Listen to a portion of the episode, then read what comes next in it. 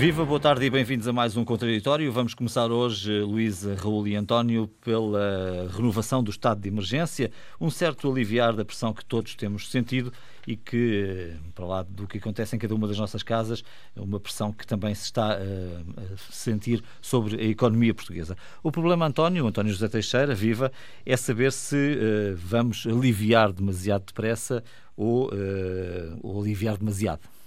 Bom, é cedo ainda. Nós convém lembrarmos o que estamos aqui a discutir é a renovação do estado de emergência. Continuamos pelo terceiro período consecutivo em estado de emergência. Não é uma coisa vulgar, normal. Digamos que um mês e meio de estado de emergência é já um período de grande exceção e corresponde, eh, de uma forma justificada, quer-me parecer, àquilo que temos que fazer no imediato. E obviamente que estes 15 dias são fundamentais, como tem sido sublinhado pelo Presidente da República, pelo Primeiro-Ministro, de um modo geral pelas nossas autoridades que controlam, conduzem os acontecimentos, como decisivos para aquilo que for possível fazer a seguir. Tudo indica que não haverá um renovar de estado de emergência. A seguir, eh, no início de maio, as medidas vão sendo gradualmente levantadas, mas a evolução que estes 15 dias ditarem serão decisivas para o levantar destas medidas. Quer-me parecer no imediato, contudo, e o sentido da tua pergunta tem a ver com isso, que eh, com o facto dos números conhecidos terem melhorado significativamente, são os números que oficiais que temos vindo a, a, a conhecer, os de hoje particularmente revelam de facto dados bastante mais simpáticos do que aqueles que conhecemos no início da de declaração do estado de emergência mas eh, qualquer descuido, como tem sido dito, qualquer eh, relaxamento nas medidas que é preciso tomar e que, em primeira linha, são medidas individuais medidas que têm a ver com a relação que temos com os outros, com a maneira como eh, nos relacionamos com os outros nos locais por onde passamos, são decisivas para aquilo que vier a acontecer no futuro. Sendo certo que o grande desafio que temos pela frente, não havendo vacina tão cedo, não havendo imunização ou imunidade da população de forma alargada, como não há, Sim. mesmo que não acreditemos sequer nos números oficiais e os multipliquemos pelo número que quisermos, continuaremos a ter um número baixo em Portugal de uh, imunização, é algo que ainda não temos sequer eh, qualquer medida minimamente fiável. Isto para Os dizer. Os testes serológicos ajudarão depois mais à frente. A perceber, nisso, é? mas perceber. Por, enquanto, por enquanto ainda não. Uh, em qualquer caso, dizia que todas estas melhorias uh, nos fazem entender com o cansaço provocado também por este período, o confinamento a casa, o, o insuportável que tudo isso trouxe à nossa vida eh, nos faz ter a tentação eh, de relaxar, de achar que isto, enfim, já está a desaparecer. Ora, eh, o grande desafio, como dizia há pouco, é, não havendo vacina, não havendo imunidade, o grande desafio é conviver com o vírus que vai continuar perto de nós. Esta é a realidade que vamos ter pela frente nos próximos meses e vamos ver se são poucos, por Mas é uma, mensagem, é uma mensagem diferente daquela que tinha sido dita há um mês. É uma mensagem diferente e julgo que é uma mensagem que se conjuga mal com algo que ouvimos ao Presidente da República ontem, que é falar em milagre. É verdade que Portugal soube gerir, no geral, podia ter tomado outras medidas, mas o podia ter tomado outras medidas também decorreria se tivéssemos outros meios que nenhum país tinha. Uhum. Não vale a pena estarmos a discutir se já devíamos ter máscara obrigatória quando não há máscaras ainda hoje suficientes. Não vale a pena andar a dizer que podíamos ter eh, fechado as fronteiras quando precisamos de abastecimentos. Portanto, há que ter a medida certa das possibilidades, ter realismo suficiente, sendo certo que temos que continuar, e essa é a mensagem fundamental, a perceber que nos próximos tempos, durante bastante tempo, vamos ter que conviver com o vírus. Hum. Deixa-me fazer uma primeira ronda, António José Teixeira, depois vamos falar aqui também do 25 de Abril e do 1 de Maio, para saber se isso vos faz confusão ou não. Uh, para já, Raul, a tua primeira intervenção, uh, pedia-te também, tens sentido que com, este, com estes sinais que têm surgido nos últimos, diria, nos últimos dois dias, há um certo aliviar por parte da população, um aliviar que pode ser perigoso. É natural, é natural, João, António, Luísa, eh, que haja esse aliviar por parte da, da população. Eh, um mês em casa, em confinamento, uh, fora do trabalho ou em teletrabalho, é evidente que é uma alteração de vida que uh, cria essa, essa vontade de aliviar. E, portanto, como as notícias são boas, os números, sobretudo, são entusiasmantes, esse aliviar também é natural. Agora, é evidente que cabe, cabe às autoridades, e particularmente ao Governo, uh, retirar ou, ou pôr pressão nas pessoas para lhes dizerem e, e criar não só a percepção, como sobretudo a noção de que nada está a ganho e, como disse o Presidente da República, horrível seria morrer na praia. Isso certamente não vai acontecer se este tempo destes 15 dias que temos pela frente servirem para aquela terceira razão que Marcelo Rebelo Sousa invocou para uh, renovar este, este estado de emergência em articulação com o governo, uh, que é o governo precisamente preparar uh, durante estes 15 dias a abertura, uh, uma abertura gradual e, e, diferenciada das áreas sociais e económicas, ou seja, será feita, como já se sabe, e este Conselho de Ministros de hoje já nos abriu algumas pistas, uh, será feita por, por áreas de atividade, pequeno comércio, os cabeleireiros, será feita por regiões e, portanto, isso obviamente é um trabalho fundamental para que possamos chegar a maio a maio, perdão, e tenhamos de facto a capacidade de uh, sair de casa, mas é evidente que esse regresso à rua, esse regresso à rua vai ser tão difícil, na minha opinião, uh, como uh, o ter ficado fechado em casa. Porquê, e parece... Porquê? Porque é evidente que uh, as pessoas vão querer uh, regressar ou vão ter a tentação, uh, pelo menos parte delas, julgo eu, de não, não direi recuperar os hábitos que tinham há um mês ou há um mês e meio esta parte, mas vão ter certamente a tentação e a vontade de quererem um regresso em moldes que não seja de confinamento social tido em termos de regras. Ou seja, é preciso que haja também muita pedagogia, é preciso que haja instrumentos para isso. As máscaras, por exemplo. Fala-se muito que esse regresso exigirá uh, uma massificação das máscaras. Uh, é curioso, é curioso, deixa-me dar este dado, uh, como é que o mundo funciona.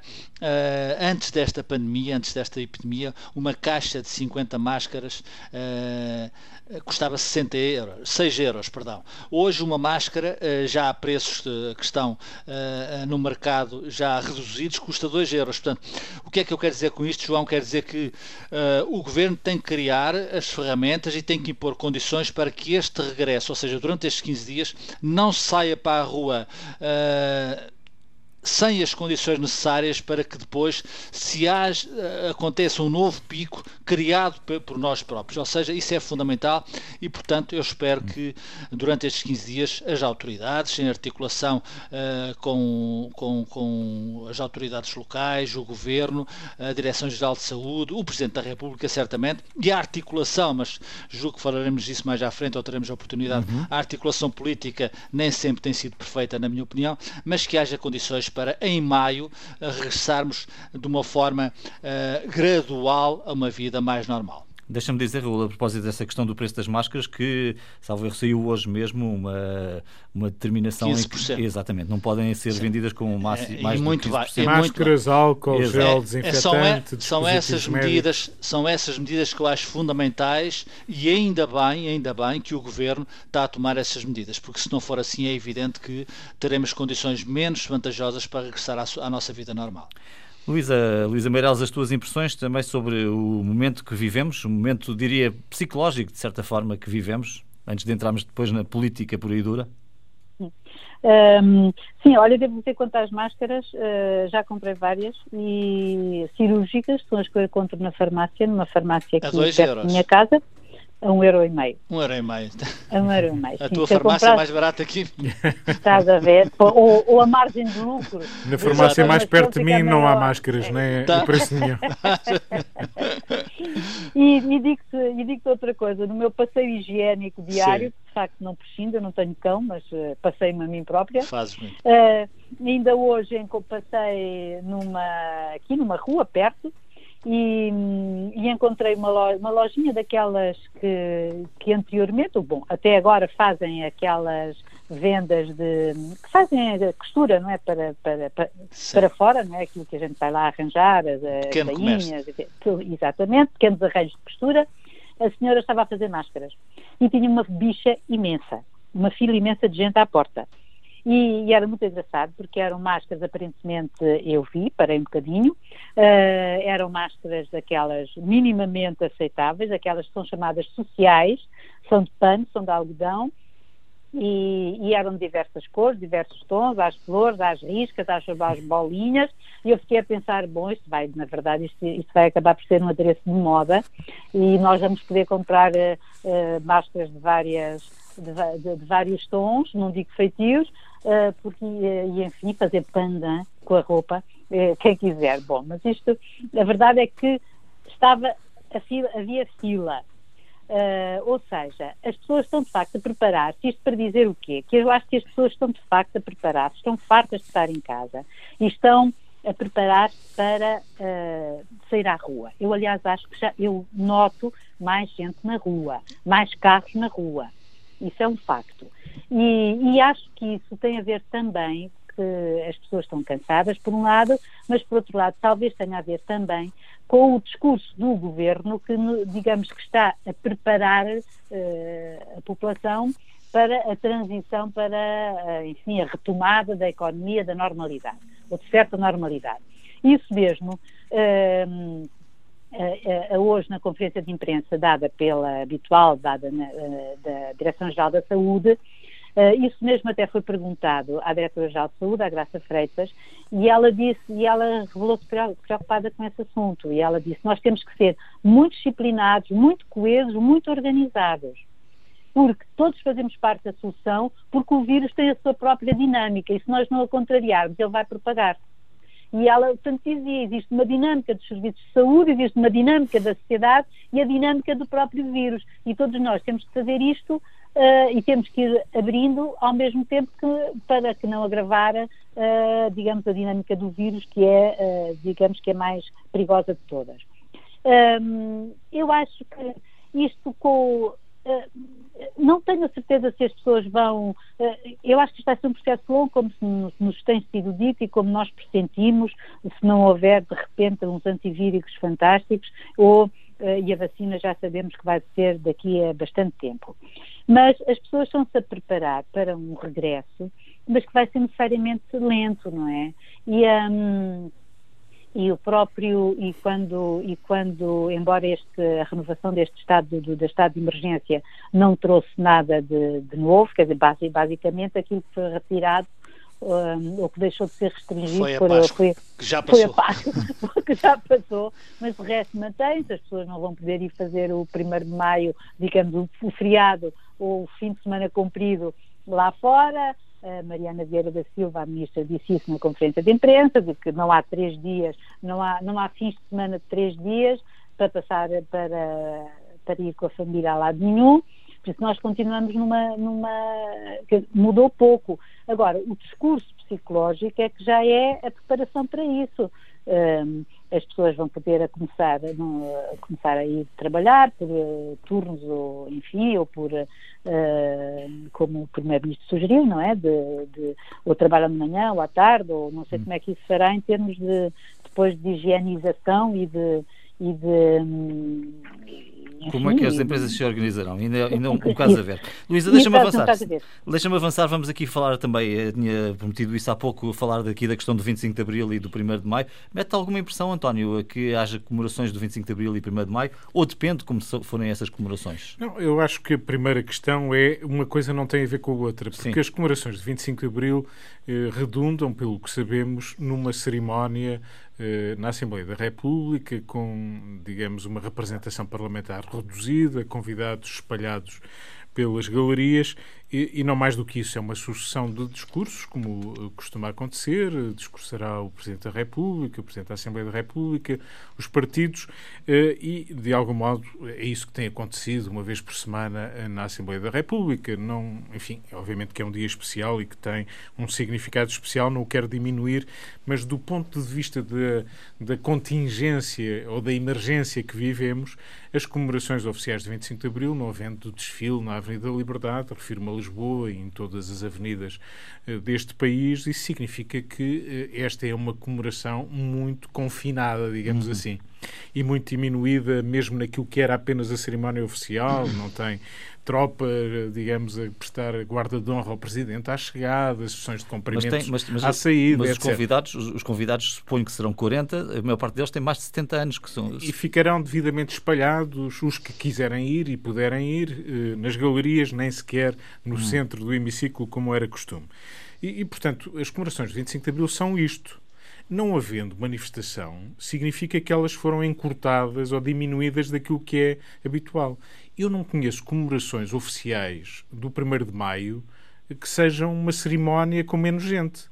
Eu só conheço comemorações oficiais do 1 de Maio aqui e em qualquer parte do mundo com manifestações. Uhum. São coisas diferentes. E, portanto, se este estado de emergência teve, acautelou as manifestações do 1 de Maio, obviamente que dir-me-ão respeitando o metro e meio de distanciamento entre cada um deles, é possível fazer alguma coisa. Mas deslocar pessoas, caminhonetes, mesmo que seguindo as regras, qual é o sentido disto? Alguém é capaz de explicar? O que é que significa eh, fazer manifestações? E então temos critérios diferentes em relação ao 1 de maio do que em relação a outro tipo de manifestações. A 13 de maio também é possível ir com distanciamento à Cova da Iria. Desculpem, não, não. Não é. Pois não. E é por isso que eu ainda não percebi. Mas uh, isto, não, da minha parte, não é uma observação que revela desrespeito sobre o significado importante de comemorar o 1 de Maio. Mas há formas de o comemorar e não é preciso, não é preciso estabelecer exceções para manifestações apenas por este efeito porque nós não estamos em tempo normal e é possível comemorar o 1 de Maio de outra maneira, simbolicamente, à janela, o que for, na, na net, eh, discursos de outro modo, o que for. Obviamente que é possível assinalá-lo. As manifestações eu não entendi.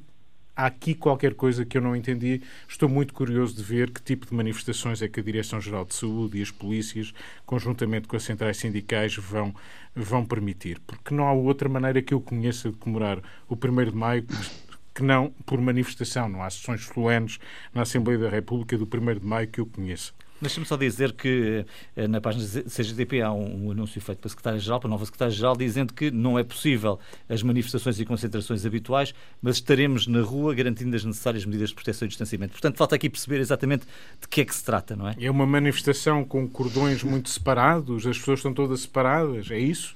Bom, se calhar é. Teremos que e se calhar é possível, vamos ver. Mas eh, acho estranho esta exceção que se criou e continuo a dizer, isto não é de respeitar o 1 de Maio, que tem um significado histórico, social e político, que deve ser assinalado. Não me parece é que, eh, digamos, deva ser uma exceção em relação àquilo que foi a eh, contingência que o estado de emergência revelou. E isto, convém dizer, ainda é no âmbito, isto não é abertura até 2 de maio vai este terceiro período de estado de emergência. E, portanto, é em pleno vigor do estado de emergência em que se limitaram direitos, o direito à greve, o direito à resistência, uma série de direitos. Por vistos, as manifestações não fazem parte deste, desta restrição. Raul. Pois eu não sei como é que vai ser o 1 de maio, uh, presumo que o 25 de abril será uma cerimónia uh, confinada no Parlamento. Uh, agora, é evidente que percebo porque é que isto acontece.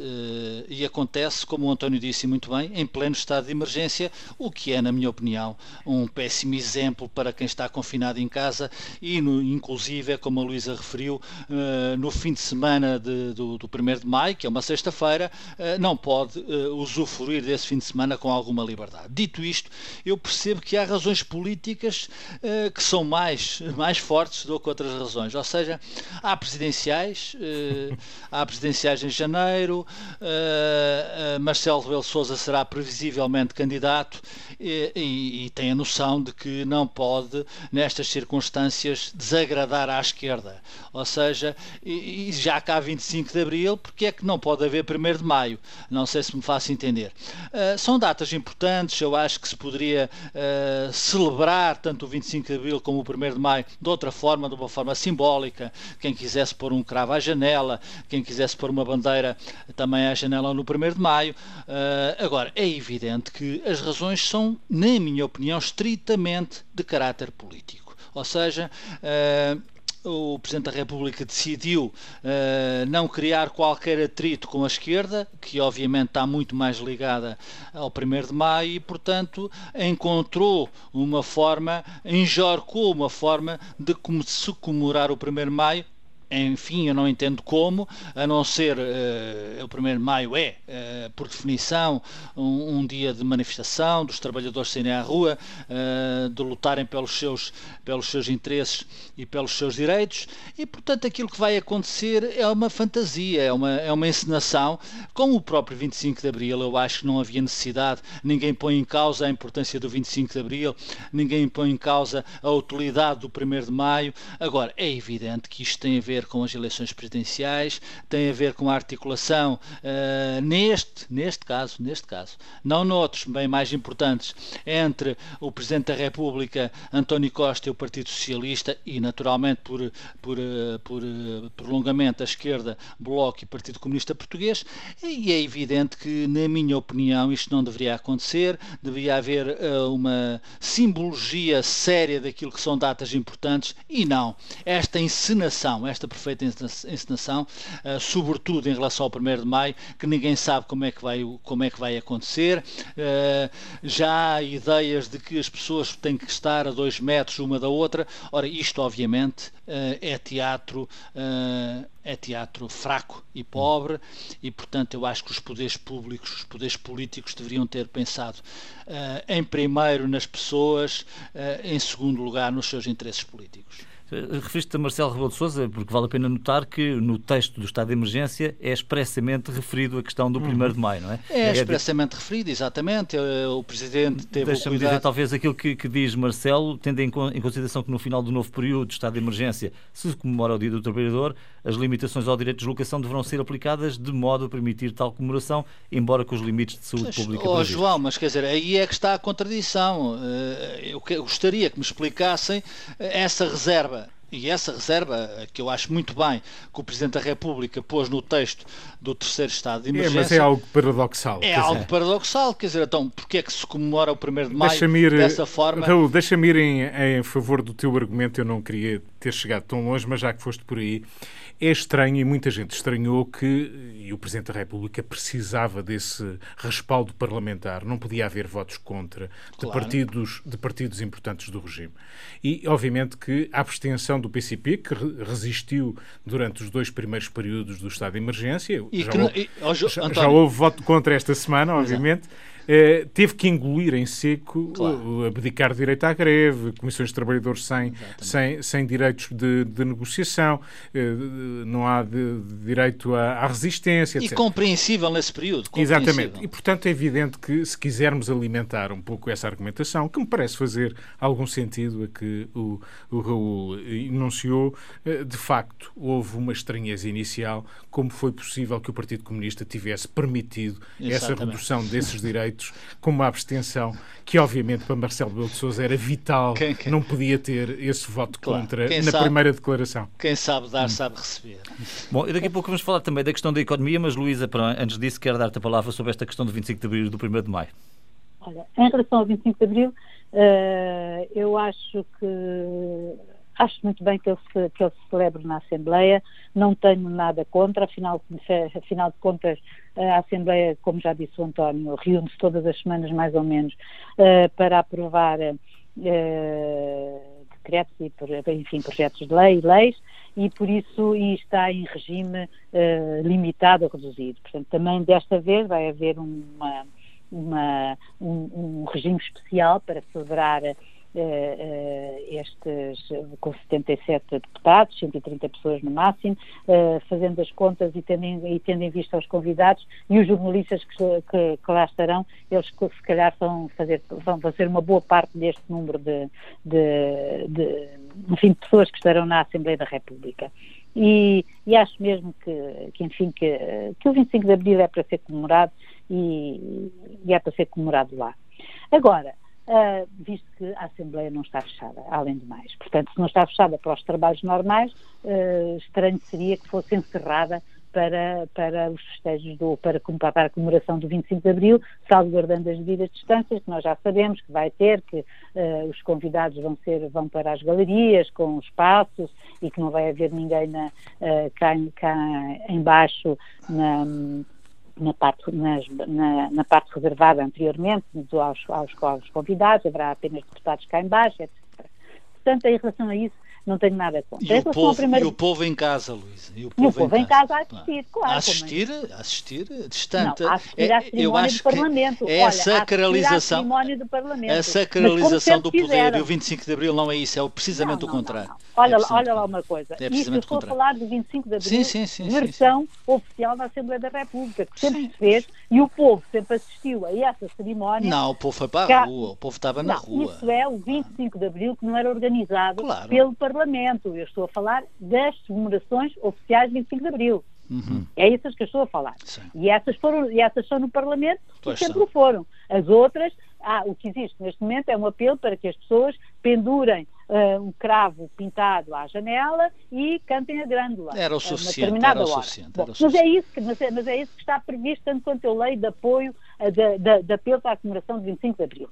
Quanto ao 1 de Maio, eu não li sítio nenhum que vai haver manifestações. Pelo contrário, a Isabel Camarinha disse expressamente que não vai haver manifestações. Então e, o que é que vai haver? Jornada de luta que entende que é uh, de denúncia, estou a ler, denúncia e reivindicação nos locais de trabalho e nas ruas com muita ampla divulgação digital. Jornadas e de luta nas sendo, ruas? Sim, não sendo possível realizar manifestações e concentrações iremos dar expressão à indignação das mais diversas formas. Ora, eu posso, não, não sei quais são estas mais oh, diversas formas, mas no mínimo, eles vão dizer, eles vão, aliás, acho que é na semana que vem, que eles vão dizer como é que isto está a realizar, eu estou, uh, segundo, as, segundo disse a própria Isabel Camarinha, e que, aliás, uh, uh, isso tem alguma piada, digamos assim, uh, porque ao, uh, a, a, UGT é que fez questão de dizer que cancelou as comemorações. A UGT é que cancela. A, a, CGTP não, é, que, é, é, é, que não cancela.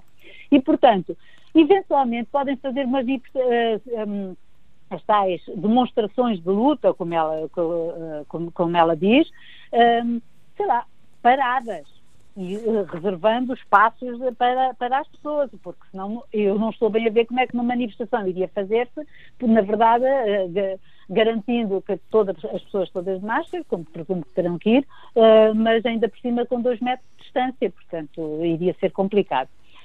agora, é isto que eu li e foi isto que ela, que ela disse. Está escrito ela, na página oficial da, da, CGTP. Está escrito isso. Isso por um lado. E ela depois, e ela depois falou, ela deu, ela, ela, ela deu uma entrevista. Eu li isto, eu li isto no Expresso. Portanto, isto não tenho, não tenho, quer dizer, eu não estou a inventar nada, estou apenas a dizer o que ela disse. Agora, como é que isto vai ser? é para a semana que, ela, que, que a CGTP oh, Luís, eu, eu só vejo eu só vejo aí um problema é que tudo isso se fosse tão minimal não precisava de ser assinalado na declaração do estado de emergência. Com certeza. Porque isso não faz ah, sentido. é questão, não é não deixa-me deixa só terminar. O, a questão de fazer jornadas de luta no local de trabalho é evidente que no dia feriado eu imagino não, que existe local de trabalho e de rua diz ela. Aqui, não não estou a falar aqui. do local de trabalho que está referido. Fazer jornadas de luta no local de trabalho no dia 1 de maio é uma coisa que eu não conheço, a menos que seja nos serviços essenciais, que apesar de ser 1 de maio, trabalhem. Porque, em Exato. regra, o dia 1 de maio é um dia feriado e que eu saiba não foi declarado dia de trabalho. Pronto, esse é o primeiro ponto. Portanto, quando se diz jornadas de luta no local de trabalho, isso faz pouco sentido. Fazer alguma atividade simbólica, alguma iniciativa simbólica na rua, não precisa de ser assinalada em lado nenhum, muito menos na declaração do estado de emergência. É isso que eu não entendo. É, que, é que isto tem, e eu eh, inclino. Isto tem um preço político. Olha, olha uma coisa, e isso realmente pode entroncar, obviamente, naquilo que vocês estavam a discutir, quer em relação ao PCP e ao, e ao, e ao primeiro à abstenção e agora ao voto contra, que é efetivamente a suspensão do direito à greve e a suspensão de uma série de direitos dos trabalhadores e, e não é suspensão de direitos dos trabalhadores, é a suspensão do direito à greve, ponto. Uhum. E depois, aquilo que se verificou a seguir foi que houve um atropelo dos direitos dos trabalhadores, nomeadamente com muitos trabalhadores que foram despedidos pura e simplesmente Exatamente. à pala das, da, da, enfim, do estado de emergência e, não propriamente do estado de emergência, mas da situação verificada devido à paralisia económica. É isso que tem a ver com também criar, dar alguma expressão à indignação, como ela diz, Isabel Camarinha, e que seja nos, no que seja nos locais de trabalho não faço ideia porque isso eu estou como tu, não, não, não sei qual é o local de trabalho, eu estou em teletrabalho. Agora, uh, com muita ampla divulgação digital, dirá ela, e nas ruas, e nas ruas, se, se, se, se, a própria página da CGTP e ela na entrevista que dá ao Expresso diz que não, não haverá manifestações, então nem, eu só posso imaginar que poderão ser concentrações. Bom, vamos avançar, Luísa. Não grupos, faço ideia. Grupos. Luísa Rua, vamos avançar. Queria não falar ainda da questão da economia que toca de facto a todos e que tocará de uma forma muito séria, segundo se está a ver. António, como é que se sai daqui com estes números que temos eh, vindo a ouvir falar durante a semana, nomeadamente quedas do PIB, desemprego a crescer? Eh, vamos a tempo de pôr a mão sobre isto? É, é um calafrio cada vez que pensamos nisso e nós, obviamente, não queremos assustar ninguém mas, eh, enfim, já houve quem dissesse que no mundo inteiro isto só poderia ter comparação com a crise de 29. Eh, eu acho que nunca houve uma crise económica à escala global de uma forma tão uh, extensa, tão profunda. Uh, não estou a ver um paralelo e não o vivemos nós, manifestamente. E isto devia servir, obviamente, para. não é para anular as divergências, elas são úteis para enfrentar crises como esta, mas eh, devem servir sobretudo para tomarmos consciência que o caderno de encargos quem vem é muito, muito, muito pesado. Eh, o desemprego, não apenas aqui, as previsões de 14% de desempregados eh, em Portugal são brutais. Pensar que um terço eh, de, dos trabalhadores que trabalham em empresas privadas em Portugal, nesta altura, está em layoff e que esse um terço de mão de obra, muito provavelmente, uma boa parte deste um terço vai conhecer o desemprego, tudo isso é muito assustador.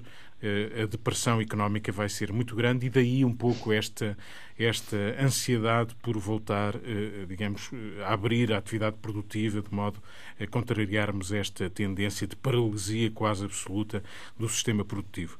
Enfim, é uma realidade que, europeia, é uma realidade eh, mundial, é uma realidade americana. Imaginar que desde há um mês ficaram desempregados nos Estados Unidos 22 milhões de pessoas isto é absolutamente avassalador e é brutal. E, portanto, aquilo que temos visto, e convém lembrar, mesmo em relação às medidas anteriores que a Comissão Europeia deixou, no fundo, eh, princípios, medidas, recomendações a todos os Estados-membros para, nesta abertura a pensar na economia, calcularem uma série de critérios. Aquilo que ouvimos no discurso político em Portugal do Governo e do Presidente da República entronca diretamente, se formos reler estes princípios e estas recomendações europeias, elas são semelhantes àquilo que ouvimos nos últimos dias e têm a ver também com prioridades que estão estabelecidas relativamente à, à, possibilidade de abertura ou de reabertura das atividades. O critério europeu, que também não é muito diferente do americano, e os timings também não. Eh, Trump anunciou o arranque do levantamento de restrições para o dia 1 de maio, o começo gradual, os governadores vão decidir, abrem primeiro nos Estados Unidos o critério é primeiro os pequenos negócios, depois as escolas, depois eh, só no final as pessoas mais vulneráveis poderão sair à rua. O critério europeu começa pelas escolas e universidades, obviamente com medidas específicas e diferenciadas. Aqui também há a promessa ou a ideia de que as universidades podem dar o pontapé de saída em maio, Sim. depois o pequeno comércio, atividade, uh, atividade comercial, depois atividade social, incluindo restaurantes, cafés, e só no final algumas aglomerações digamos, eh, que, que, juntam mais pessoas e que normalmente associamos a festivais, concertos, manifestações. A preocupação é enorme. O que aí vem é muito pesado. Aquilo que ouvimos ao Ministro da Economia e também das Finanças esta semana, eles, o Ministro das Finanças esteve na Assembleia da República, o Ministro da Economia deu entrevistas, nomeadamente aqui na, na RTP, e aquilo que ele disse eh, não augura nada de eh, muito risonho para o futuro e mesmo quando a tentação é pensar que o Estado vai deixar eh, de, a fundo perdido o dinheiro na economia, isso já desapareceu de qualquer horizonte. Eh, ele falou logo no contribuinte a seguir: fundo perdido é muito difícil, seria à custa do contribuinte. A despesa do Estado agora serão impostos amanhã, e isto são afirmações eh, clarinhas. clarinhas do Ministro da Economia. O número de desempregados em Portugal subiu em 10% até meados de abril. E isto é absolutamente brutal. É de pensar que também alguns setores serão mais afetados por outros. Já vimos que a restauração, turismo. Para quem dependia do turismo e dependíamos muito, nós temos, desse ponto de vista, não tendo uma indústria forte, eh, tendo apenas, ou sobretudo, atividade comercial, turística, eh, isso deixa-nos muitas perplexidades. Raul, a tua impressão de como será este caminho de salvaguarda da economia?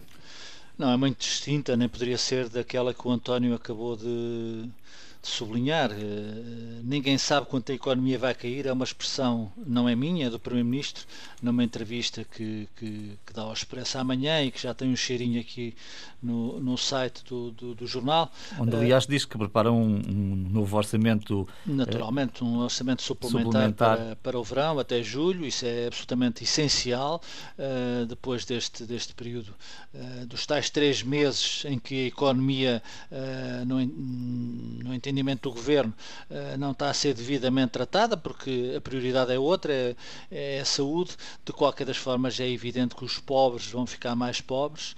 Eh, não sei, mas atrevo-me a dizer que provavelmente os ricos vão ficar mais ricos. Uh, esta é uma sina uh, que, que, que, nos persegue uh, a uma sociedade muito desigual. Não estou a falar de Portugal, obviamente, estou a falar do mundo em geral. Agora, é evidente que esta é uma crise diferente de todas as outras. A comparação com a crise de 29 só pode ser na espessura da, da, da crise e mesmo essa não, não, não pode ser avaliada com, com, com rigor. É apenas palpites, esta é muito mais profunda porque é global, uh, uh, atinge, ninguém se portou mal, uh, ao contrário da última crise que, que, a Europa viveu e que o mundo e que os mercados, os glutões dos mercados aproveitaram. E é evidente, como disse o Ministro da Economia, uh, não tínhamos ilusões. Infelizmente, infelizmente, uh, a vida continua uh, e aquela, aquela, aquela frase de que o, o, o Estado, qualquer Estado dá hoje, vai ter que cobrar amanhã, isto é uma verdade universal que vai perdurar. Agora, é evidente que há, na minha opinião, na minha modesta opinião, haverá algumas coisas que podem ser feitas diferentes, sobretudo reinventar a forma da nossa economia, particularmente na Europa. Ou seja, a Europa uh, deixou de ser uma fábrica, uh, era apenas uma fábrica de, de produtos de, enfim, muito, muito elaborados, os carros alemães, a moda italiana, mas deixou de produzir aquela a grande fábrica do mundo era e é a China. E, portanto, essa deslocalização uh, com uma crise desta natureza foi fatal para a Europa, ou está a ser muito prejudicial para a Europa, para os Estados Unidos, uh, e, sobretudo, uh, impõe-se que as sociedades e, nomeadamente, a União Europeia, tenham a noção de que temos que mudar de vida, até porque a vida vai ser diferente. E, portanto, temos que voltar à indústria, temos que voltar a uma indústria certamente diferente daquela que era no século XIX e no princípio do século XX eh, e durante grande parte do século XX. Eh, agora, eh, isto vai ser muito duro, o desemprego vai crescer, os Estados Unidos estão numa situação muito complicada, a Europa, a União da Europa não se manifesta como alguns de nós eventualmente tiveram ainda essa ilusão.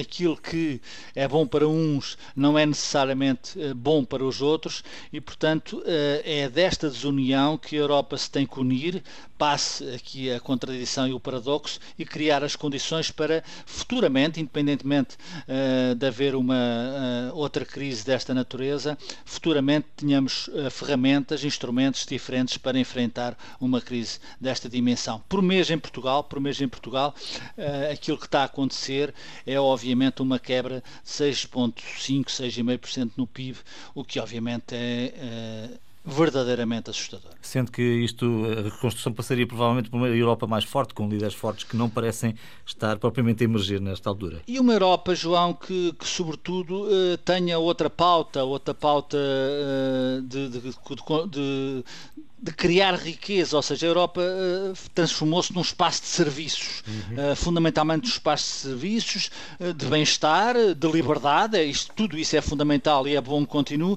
mas descurou muito aquilo que é, obviamente, aquilo que é preciso produzir para que esta sociedade seja mais igual e continue a ser tão livre quanto esse espaço europeu que ainda existe.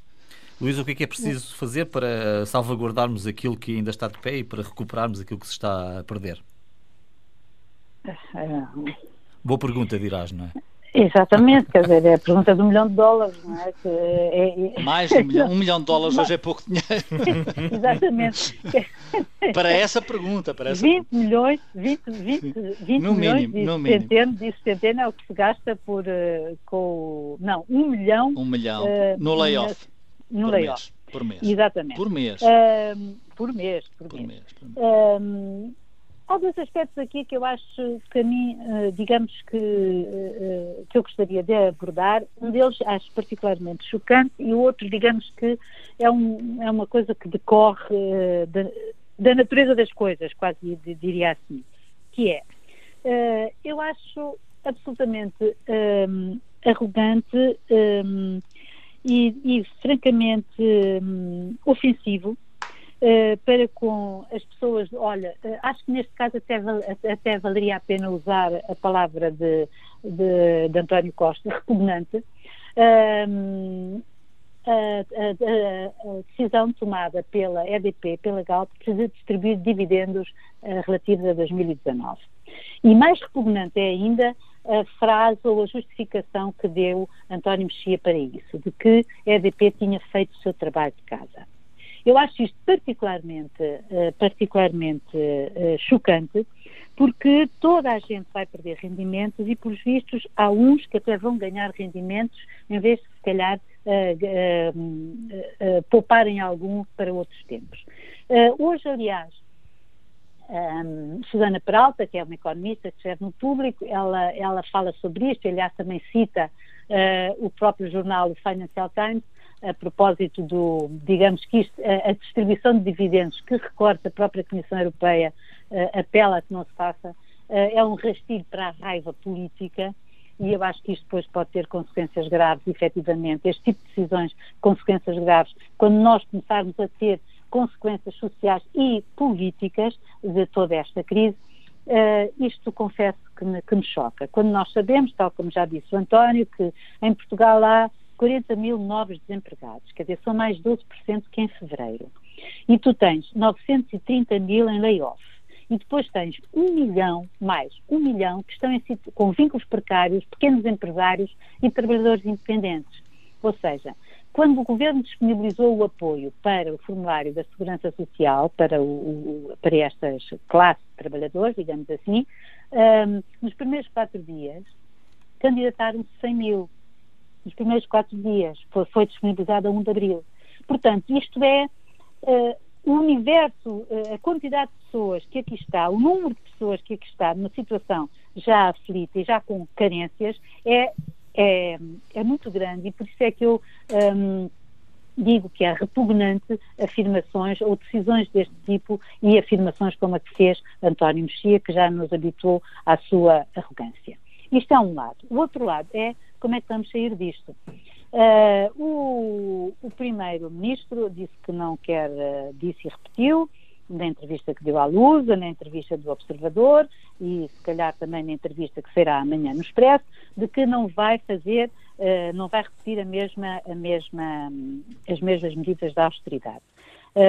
Nós todos interrogamos como é que poderá ser se, se a, qual é o tipo de medidas que, será, que vão ser aplicadas, mas ele garante que não serão as mesmas, eu acredito que não são as mesmas de Pedro Passos Coelho, podemos aqui estar a pensar qual é o tipo de palavras que se pode usar, uh, mas seja como for, uh, para mim é claro que para Portugal, um pequeno país endividado até, uh, apesar de, muito endividado, apesar de ter feito a sua redução, portanto tem 117% do, do PIB da sua dívida pública, Uh, acho que só tem mesmo uma, uma oportunidade, é efetivamente que a Europa ajude, que haja um fundo de recuperação económica, o tal que eles estão agora e que onde que o Eurogrupo abriu as portas e que o próximo Conselho Europeu deverá uh, trabalhar sobre isso. Existem várias possibilidades para isso, mas depois embatemos sempre no mesmo problema que também o Raul disse há bocado, nesta Europa, que tem muito pouco solidariedade e que se, se, se deslocalizou a indústria um, foi apenas para ter mais lucros e mais, e mais receitas para os mesmos. Hum. Luísa, se, me, se me permites, porque eu afino também por esse diapasão, fiz uma intervenção muito negativa, eu concordo convosco quando dizem que há aqui uma oportunidade para a Europa, uma oportunidade para Portugal, porque a globalização como a conhecemos, com a abertura dos mercados para a tal fábrica da China, ela vai, vai sofrer um recuo. E quer queiramos, quer não, quer os Estados Unidos, quer a Europa, vão ter que ser potências mais industriais. E isso, em Portugal, esperemos que também resulte numa oportunidade para os nossos investidores. E assim termina o contraditório de hoje. Voltamos na próxima semana, à mesma hora.